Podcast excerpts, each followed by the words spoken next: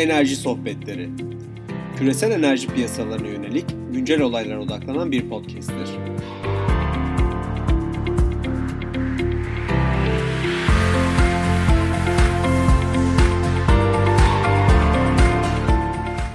Merhaba, ben Barış Sanlı. 7 Aralık 2020 tarihinde karşımızda Washington'dan Bahattin Büyükşahin var. Bahattin Hocam merhaba. Merhabalar Başkanım. Ee, hocam şimdi bu senin de geçmişte çalıştığın CFTC negatif fiyatlarla ilgili bir rapor yayınladı. Ve rapor aslında kimileri tarafından yani aslında çok kişi, kişi beğenmedi herhalde. Bu raporu senden değerlendirmeni isteyeceğiz. Tabii tabii. İyi akşamlar diliyorum öncelikle Barış Hocam. Her yönüyle zor bir yıl olan 2020'nin bu son günlerinde dileğimiz daha sağlıklı bir 2021 yılı. Amin. Ee, dile getirerek başlayalım istersen bugünkü sohbetimize. Evet. 2020 yılı gerçekten her yönüyle zor bir yıl olarak hafızalarımızda yer alacak.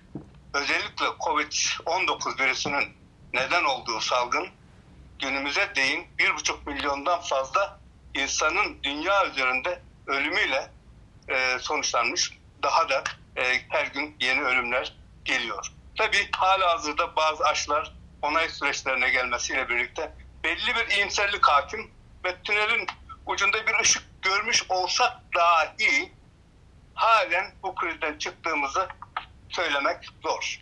Tabii bu koşullar altında petrol piyasalarda epeyce etkilendi. Brent fiyatları 66 dolardan 17 dolara kadar e, gerilemişti bir ara. WTI ise 58 dolardan olumlu fiyatları gördü. Covid'in yarattığı talep şoku Nisan ayı dikkate alındığında günlük talebin bir önceki yıla göre 30 milyon varile yakın e, bir düzeyde gerilediğini gördük. Aynı dönemde OPEC artı anlaşamamazlığı nedeniyle arzında epeyce arttığını ta ki 12 Nisan anlaşması ile birlikte Mayıs ayından itibaren OPEC artı üretimini 10 e, milyon varilden varil civarı azaltana değil. Bu dönemde arzın artması talebin tarihsel bir düşüş nedeniyle stoklarda müthiş bir artış ile karşılaştık. Bu koşullar altında 20 Nisan tarihi petrol piyasalarında derin izler bırakacak bir günü yaşamıştı. Batı Teksas petrol fiyatları güne 17.70 dolardan 17.7 dolardan başlamış. Fiyatlar gün içerisinde sıfıra kadar gerilemiş ve asıl heyecan fiyatların sıfıra e, sıfıra düştüğü saat 2.10 öğleden sonra 2.10 civarından sonra başlamış. Fiyatlar negatif 40 dolara kadar düştükten sonra gün sonu itibariyle uzlaşı fiyatı eksi 37.63 olarak hesaplanmış. Bir sonraki gün Mayıs kontratının son günüydü ve fiyatlar e, piyasada kapanış fiyatı 10 dolar üzerinde gerçekleşti. Bu inanılmaz fiyat serüveni nasıl açıklanabilirdi? Gerçekten arz, talep ve stok dengesi böyle bir olguya neden olmuş olabilir miydi?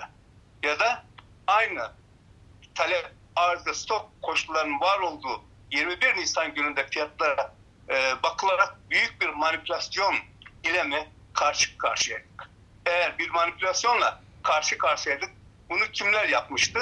Bu fiyatların kazananları ve kaybedenleri kimlerdi? Sor, sorular şimdi burada.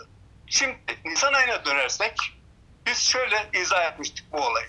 Negatif fiyatlar bu fiyatlarda görülebilecek fiyatlardır. Özellikle Cushing Stock Merkezi'ndeki doluluk oranı düşünüldüğünde elinde uzun WTI kontratı bulunduran kimseler fiziki teslim almak yerine bu kontratları satmak için uzun pozisyon alanlara para ödemeye razı olabilecek bir ortamın olabileceğini söylemiştik. Özellikle elastik olmayan talep ve arz koşulları altında bu gerçekleşebilir. Ama aynı zamanda biz şunu da söylemiştik. Bu buralarda manipülasyon da ihtimalinde göz ardı edilmemesi gerektiğini belirtmiştik. Çünkü manipülasyona açık bir piyasa ortamıyla karşı karşıya. 20 Nisan'a girdiğimizde açık pozisyon sayısı 108 bin kontratın üzerindeydi. Bunun anlamı 108 milyon varil petroldü. Cushing'deki stok miktarı 63 milyon varil olarak kayda geçmiş ve geri kalan efektif çalışan kapasite ise 12-13 milyon civarıydı. Ve bu kapasitenin büyük bir bölümü hali hazırda kiralanmıştı.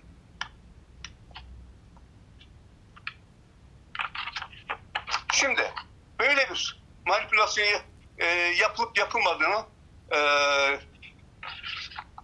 anlamak gerekiyor o, o zaman. Örneğin e, Bank of China, e, Çin Bankası WTI fiyatlarını takip eden fonları ile ilgili açık pozisyon miktarı 20 bin kontrat. Bu pozisyonun 20 Nisan 2020 tarihli uzlaşı fiyatından kapanacağını düşünenler tarafından oluşturulacak son dakika ile ilgili beklenmeyen alım emri düşün, e, düşüşleri sonucunda fiyatlar üzerinde etki edebilme imkanı e, olabilirdi. Yani anlayacağımız piyasa koşulları açıklaması e, piyasa aktörlerinin fiyatlar üzerinde etki edip etmediklerine dayanan hipotezler var. E, belli şekilde e, son dakika stok yeri arayanlara öyle bir yerde yoktu. Manipülasyon içinde şu görüşte dile getirmiştik. Elastik olmayan arz ve talep koşullarının varlığında elinde satış e, kontratı olan bazı piyasa aktörleri e, bu satışlar için Cushing'e ekstra petrol depolamaları fiyatları aşağı yöne yönlendirerek bu kısa pozisyon sahiplerinin pozisyonlarını daha düşük fiyattan e, kapatabilmeleri mümkün olabilecektir. Diğer önemli bir olgu ise e, uzlaşı fiyatı üzerinden yapılan alım satımlar için yapılabilecek manipülasyonlar. Birçok e, market aktörü açık pozisyonunu 108 bin kontratın büyük bölümünü 20 Nisan'da TAS dediğimiz uzlaşı fiyatından e, kapatacak olması e, özellikle daha önce de belirttiğim e, Kana, e, Çin Bankası'nın bu fonlarla ilgili bağlantısı e, düşünülebilir. Şimdi sorun şurada. Piyasa aktörleri özellikle piyasa e, fiziki piyasa aktörleri piyasadaki talep, arz ve stok miktarları üzerinde bilgi sahibi. Olmamaları beklenemez. Biz bunları biliyoruz. Ama fiyatlar üzerinde manipülasyonlar olup olmadığı konusunda açıklık getirecek olan CFTC'ydi.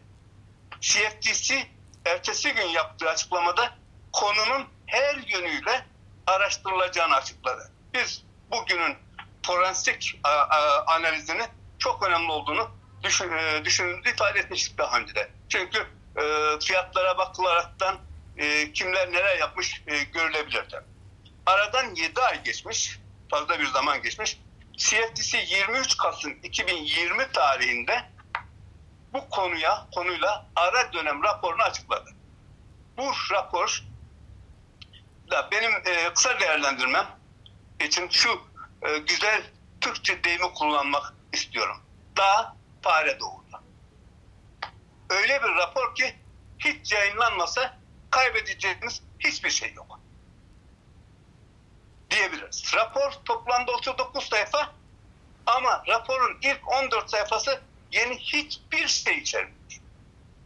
Ve bazen de uzmanı olmadıkları fiziksel piyasalarla ilgili yorumları ve hatalarıyla dolu.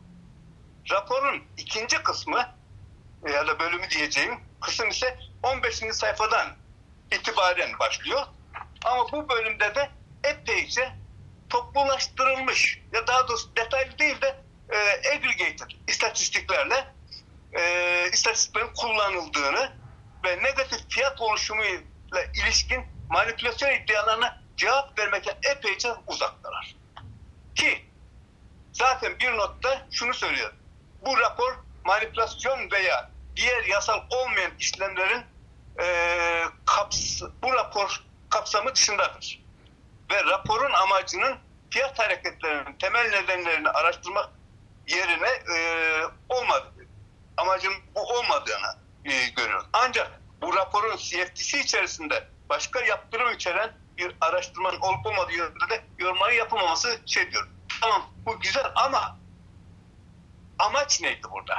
Yani e, siz belli bir rapor hazırlıyorsunuz. 7 ayınızı vermişsiniz. Uzmanlık alanınız e, fiyat hareketlerini kimlerin e, burada pozisyon aldığını e, anlatabilmekti. Onu dahi anlatmaktan e, çekinmişsiniz. Bu son, son cümleyi ayırt edersek e, özellikle belli bir e, yaptırım enforcement e, getirilebilir diyor. CFTC raporu beklenen bütün amacından yoksun olarak yayınlanmış ve içerik olarak çok zayıf e, kalmıştır. Zaten bazı komisyon üyeleri de e, Don Berkowitz e, örneğin benim zamanda genel konsüldü. E, bu raporun çok eksik kaldığı yönünde görüş kaydediyorlar. Raporun temel arz, talep ve stoklar ile ilgili bölümü daha önce belirttiğim gibi uzman olmadıkları bir alan. Ve e, piyasada var olan görüşlerin bir özeti olarak şeklinde sunulmuş. Yani e, belli gazetelerde küpürlerden e, satırlar bulabiliyoruz orada. Burada e, herhangi bir şekilde şeyler yok. Oysa ki onlar yerine senin elinde CFTC ekonomistlerin elinde belli şekilde stoklar hakkında e, bilgi verilebilirdi. Çünkü e, eğer sen ticari bir e, firmaysan ticari firmaların Cushing'de ne kadar stok tuttukları e, na ilişkin CFTC'ye bilgi vermeleri gerekiyor. Bu bilgiler e, bize sunulabilirdi. Daha e, şeye geçersek e, bu, bu bile sadece bu bunun yayınlanması bile bize manipülasyon alanlar hakkında belli bir bilgi verebilirdi. Şimdi e, bu bilginin hiç yok. O nedenle e, rapor hakkında söylenecek fazla da bir şey yok. Şimdi raporun CFTC ilgilendiren kısmına gelmek istiyorum. Özetle neler görüyoruz? Mayıs açık pozisyon sayısı diğer aylara göre çok çok yüksek. Yani belli şekilde e, o da. Bu da beklenen bir şey. Çünkü volatilitenin fazla olduğu bir dönemde e, pozisyon sayısında e, yüksek olması fazla bir anlam ifade etmiyor. Mayıs kontratının sona ereceği günün bir gün öncesi e, açık pozisyon sayısı diğer kontratların aynı dönemine ilişkin e, kontrat sayısından yüzde yetmiş daha fazla. Bu işte belli bir sorun şey diyor çünkü bu dönemde pozisyonlarını kapatmak isteyenler karşılarında kimseyi bulamamışlarsa e, burada tabii ki e, piyasa e, fiyatlarında belli bir e, volatilitenin oluşması e, söz konusu. 20 Nisan'da 108.593 kontrağın 95.000 gün sonunda kapatmış. Bu oran diğer kontratlara göre iki kat daha fazla. Burada çok ilginç bir şey var. %28 uzun pozisyon, long pozisyon e, hedge fund dışındaki commercial olmayan piyasa aktörleri tarafından kontrol edilmiş. Kontrol ediliyor. Yani bunlar küçük yatırımcılar. Yani pozisyonlarını çekmese, e, bildirmeseler de oluyor. Yaklaşık bunlara biz non-reportable e, diyoruz.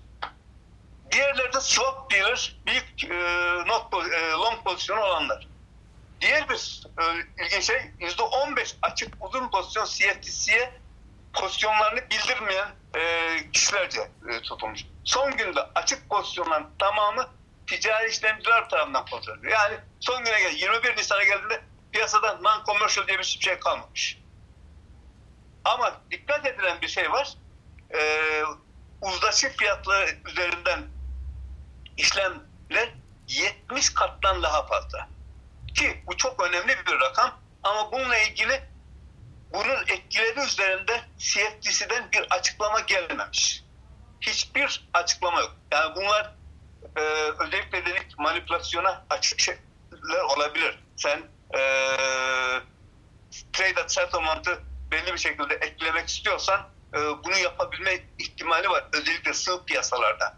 Bununla ilgili hiçbir şey gelmemiş. Daha doğrusu şunu söylemek ve ben bir sakınca görmem. CFTC bu raporla, interim raporda e, interim rapor e, final final raporun gelip gelmeyeceği de belli değil. Çünkü e, yazmak zorunda değiller. Interim raporda bize belli şekilde çok aggregated istatistikler dışarısında hiçbir şey vermeyerek yani konu niye negatif fiyatlar gördük konusuna hiç değinmeyerek büyük bir e, hayal kırıklığına, düş kırıklığına neden oldu diyebiliriz. Daha doğrusu burada benim görebildiğim e, kendilerine e, fazla şu ana kadarki şeylerinde e, bir şeyleri yok. E, açıklama kapasitelerinin olmadığını görüyoruz. Halen e, bizim şeyimiz fundamentallar olabilir, manipülasyon da olabilir yönünde. iki taraflı da e, pozisyonumuzu koruyoruz. Hocam burada Buradan şey diyeyim. e, hocam burada evet. sana e, bir e, soru sorayım şöyle. Şimdi e, CFTC 7 ay çalışıp da herhalde bu raporu çıkarmadı. Yani hani sen dediğin de doğru. Fakat ben bir şey fark ettim. Şimdi CFTC raporunun yayınlandığı günlerde 2-3 tane haber sızdı. Bir tanesi Londra merkezi Vega Capital'in 500 milyon dolara yakın açılan bir davası oldu. Bu fiyat manipülasyonda etkisi olduğuna dair. Şimdi geçtiğimiz günlerde de tekrar bu Çin regülatörünün Bank of bir Çin bankasına 1 milyar değil mi? 1 milyar dolara yakın para batırmışlar 20 Nisan'da. Ondan daha fazla. Daha, daha fazla. Daha... Bunu yani e. Peki şimdi sana sorumu soruyorum. Aslında raporda gerçekten piyasanın manipüle edilip de bu kadar Çinli yatırımcının zarara uğradığı ortaya çıksa CFTC'ye, Nimex'e ve diğerlerine Çinli yatırımcılar ve Çinli regülatörler dava açar diye raporu kapatmış olabilirler mi? Pek zannetmiyorum onu. Çünkü halen e, raporda görebildiğim şu. Bu rapor e, CFTC'nin bir enforcement yani yaptırım e, şeyini yapıp yapmadığı konusunda bir açıklık getirmiyor. Hı. Bu halen de, devam eden bir süreç olabilir. Hı. O nedenle ben olaya o şekilde e, bir e, kaos şeyiyle bakmak istemiyorum. Açıkçası benim beklentim çok daha fazlaydı rapordan. O nedenle. Ama dediğin gibi e, özellikle şu anda e, iki gün önce ben de okumuştum onu. E, Çin e, Merkez Bankası galiba e, Çin Bankası Bank of China'nın e, şeylere yatırımcılara negatif fiyattan dolayı e, negatif fiyattan doğan bütün zararlarını ödemesine e, şart koştu. Ayrı, ayrıyeten negatif fiyat değil de örneğin pozitif fiyat ama e, yaklaşık olarak e, asıl o başlangıç yatırımlarında yüzde onluk bir kısmın karşılanmasını e, şekli şunu söyleyebilirsin. E, eğer manipülasyon varsa bu yatırımcılar e, burada dava yapacaklar tabii ki. Onu şey edebilirler. Ama e, CFTC'nin onu kapatmaya yönelik bir eylemi olduğunu düşünmüyorum. E, çünkü burada baktığınızda 1 milyar dolar Çin açık açık söylüyor bir zarar var. Daha fazla hatta senin deyimine. Daha fazla, daha fazla evet. zarar. 500 milyon. Daha fazla yani e, 20 20 bin kontratın e, kontratın olduğunu düşünsek Hı. E, 20 milyon varil sen eksi 40'tan e, bakarsan yaklaşık o 7 milyar dolar falan civarı yapıyor. Hı. Bu negatif fiyattan dolayı e, kaybedilen para. Evet. Ee, o zaman daha pek çok da kaybeden var ya gözüken de yani.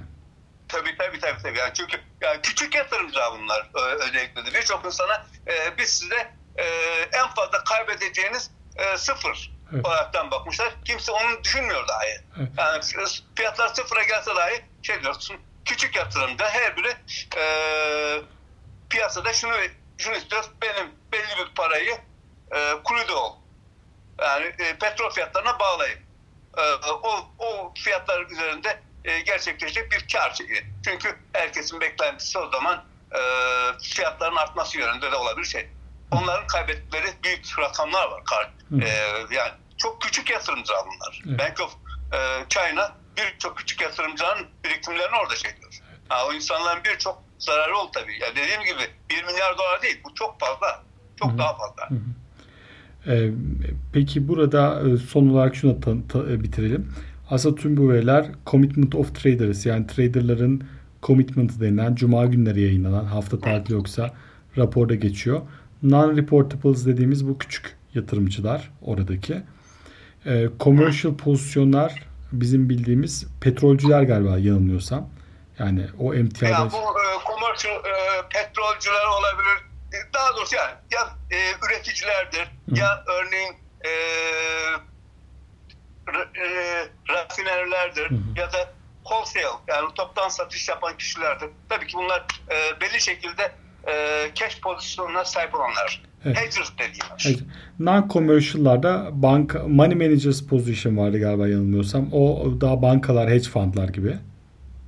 E, e, büyük pozisyon onlarda. Ya, pardon, commercial'lar içerisinde bir de swap dealer dediğimiz Hı. swap pozisyon alanlar var. Hı. Bunlar tabii bir kısmı e, hedgers'lar, diğer kısmı ise e, direkt olarak şeye e, commodity index trader'lara e, işlem yapıyorlar. Hı. Ama non-commercial'da hedge fundlar ve de diğer other reportable dediğimiz hı hı. E, floor broker, floor trader var. Non-reporting entities var. Bunların hepsi. Hı hı. Yani e, şeyi olmayan petrolle ilişiği olmayan kişilerin yaptığı e, alım satımlar. Bunlar sadece şey petrol fiyatları üzerinde e, beklentileri var. O beklentilere göre profit elde etmek isteyen insanlar. Ama hiçbir şekilde petrolü e, deniveri almıyorlar. Hocam açıklamalarınız için çok teşekkürler. Eklemek istediğiniz bir şey var mı? Ee, umarım CFTC bunu sadece interim interim report olaraktan görüp e, daha fazla açıklamayla bizim karşımıza e, gelirler. Çünkü gerçekten açıklanmaya ihtiyacı olan bir fiyat olgusuyla karşı karşıyayız. Bazı şeyler oldu örneğin e, takip ettiysen e, JP Morgan e, tarafından JP Morgan Commodity Research Center'dan gelen e, bazı raporlar oldu. Özellikle option fiyatlarına bakaraktan bunun normal market e, koşulları altında gerçekleşen negatif fiyat oldu. Tabi olabilir de ama e, e, bakılan option fiyatları Haziran ayı option fiyatları ile ilgili. E, çünkü Mayıs ayı kontratın option fiyatlaması bir hafta önce sona ermişti. O konuda tam şeyimiz yok yani. O nedenle e, bizim beklentimiz burada e, kimler alım satım yapmışlar e, son anlarda hatta ve hatta kimler e, Cushing'deki stokları kontrol ediyorlar. Onlarla ilgili bazı bilgilerin verilmesiydi. Evet yani burada e, şöyle bir manipülasyon ihtimali mümkündü. Fiyatların e, likitlerin azaldığını gören bir kısım yatırımcılar Cushing'de büyük depolamalar kiralayıp ardından da stokları önden tüketip çünkü stoklar full dolu değildi ama kiralanmıştı bir yanılmıyorsam. Evet. E, ardından da ellerinde fazla aldıkları kontratları hızla satarak fiyatları aşağı yönlü çevirmeye çalışmış olup bunu gören de ve paniğe kapılan ve hızla elinden çıkarmaya çalışan diğer küçük yatırımcılarla birlikte aslında bir çığ etkisi oluşturup sonra ucuza topladıkları petrolü de daha önce kiraladıkları Kaşing'deki depolamalarda depolamaya çalışmış tabii. olabilirler yani. Bilmiyoruz. Tabii. Bilmiyoruz tabii, bunu. Tabii, tabii. Bu, bu mümkün. Hı. Bu mümkün. Ama e, dediğimiz gibi yani e, bu şu ortamda, şu trading'de mümkün. Evet. Ama, ama bunu görmek gerekiyor. E, nelerin olduğunu. Ama e, stoklardaki e, büyük artış da özellikle son haftaya baktığımızda zaman 53 pardon 55 milyon varilden bir hafta içerisinde 63 milyon varile gelmiş. 7 milyon varil artmıştı Cushing'deki e, stoklar. Tabi e, bunun önemli bir nedeni e, talepteki müthiş düşüştü o zaman. Evet. E, talepte müthiş bir düşüş var. E, arz da halen artıyor özellikle e, şeyde. Bu da normal market koşulları altında da gerçekleşmiş olabilir. Tam bilmiyoruz. Bilmemiz için daha ayrıntılı bilgiye ihtiyacımız var. Evet e, bu ara rapordan sonra inşallah bir final raporda görürüz. Onu da tekrar birlikte. Umarım ama e, söyledikleri o final raporunu hiç görmeyebilirsiniz diyoruz. Evet böyle de. Interim raporunun olması final raporunun geleceği anlamına gelmez diyor. Yani hatırlarsan biz de 2008 yılında e, bir interim crude oil rapor e, hazırlamıştık spekülasyonlarla ilgili. Hı hı. Final raporu hiç gelmemişti. Hı.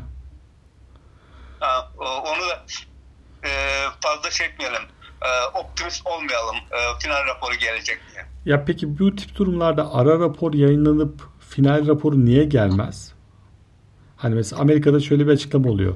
İşte bütçe yok, çalıştıramadık adamı, o yüzden rapor yazdıramadık. Yok, neden o değil. Örneğin fazla ekleyecek bir şeyler olmayınca da e, final raporu şey bu sadece marketin bilgilendirmesi amacına yönelik. Eğer ellerinde fazla bilgi gelirse ya da e, daha farklı bir e, bilgi doğarsa onun final raporu farklı olabiliyor. O nedenle e, yoksa e, bütçeden kaynaklanan bir şey olduğunu zannetmiyorum. Peki Biden seçilmesi bu durumu değiştirir mi? Yani hayır artık durum bu spekülasyonlara izin vermeyeceğiz gibi mutlaka bu rapor çıkacak denir mi? Aa, o, o tabii olabilir. Çünkü e, en basitinden e, komisyon üyelerinden e, bu raporu en fazla karşı çıkan e, Don Berkovitz bu demokrat. Hı hı. O e, tabii e, Biden seçildikten sonra e, demokratların kontrolüne geçecek bu şey. E, komisyon. E, tabii ki onlar e, ikinci raporun gelmesi için bastırabilirler. Hocam çok teşekkürler. İyi akşamlar. İyi akşamlar diliyorum Barış'cığım. Kolay. E, tekrar görüşmek üzere. Görüşmek üzere. Kolay gelsin. Evet, dinlediğiniz için teşekkür ederim. Enerji sohbetlerini Anchor, Spotify, Apple ve Google platformlarından takip edebilirsiniz. Web sitem üzerinden de iletişime geçebilirsiniz. Bir sonraki bölümde görüşmek dileğiyle. Hoşçakalın.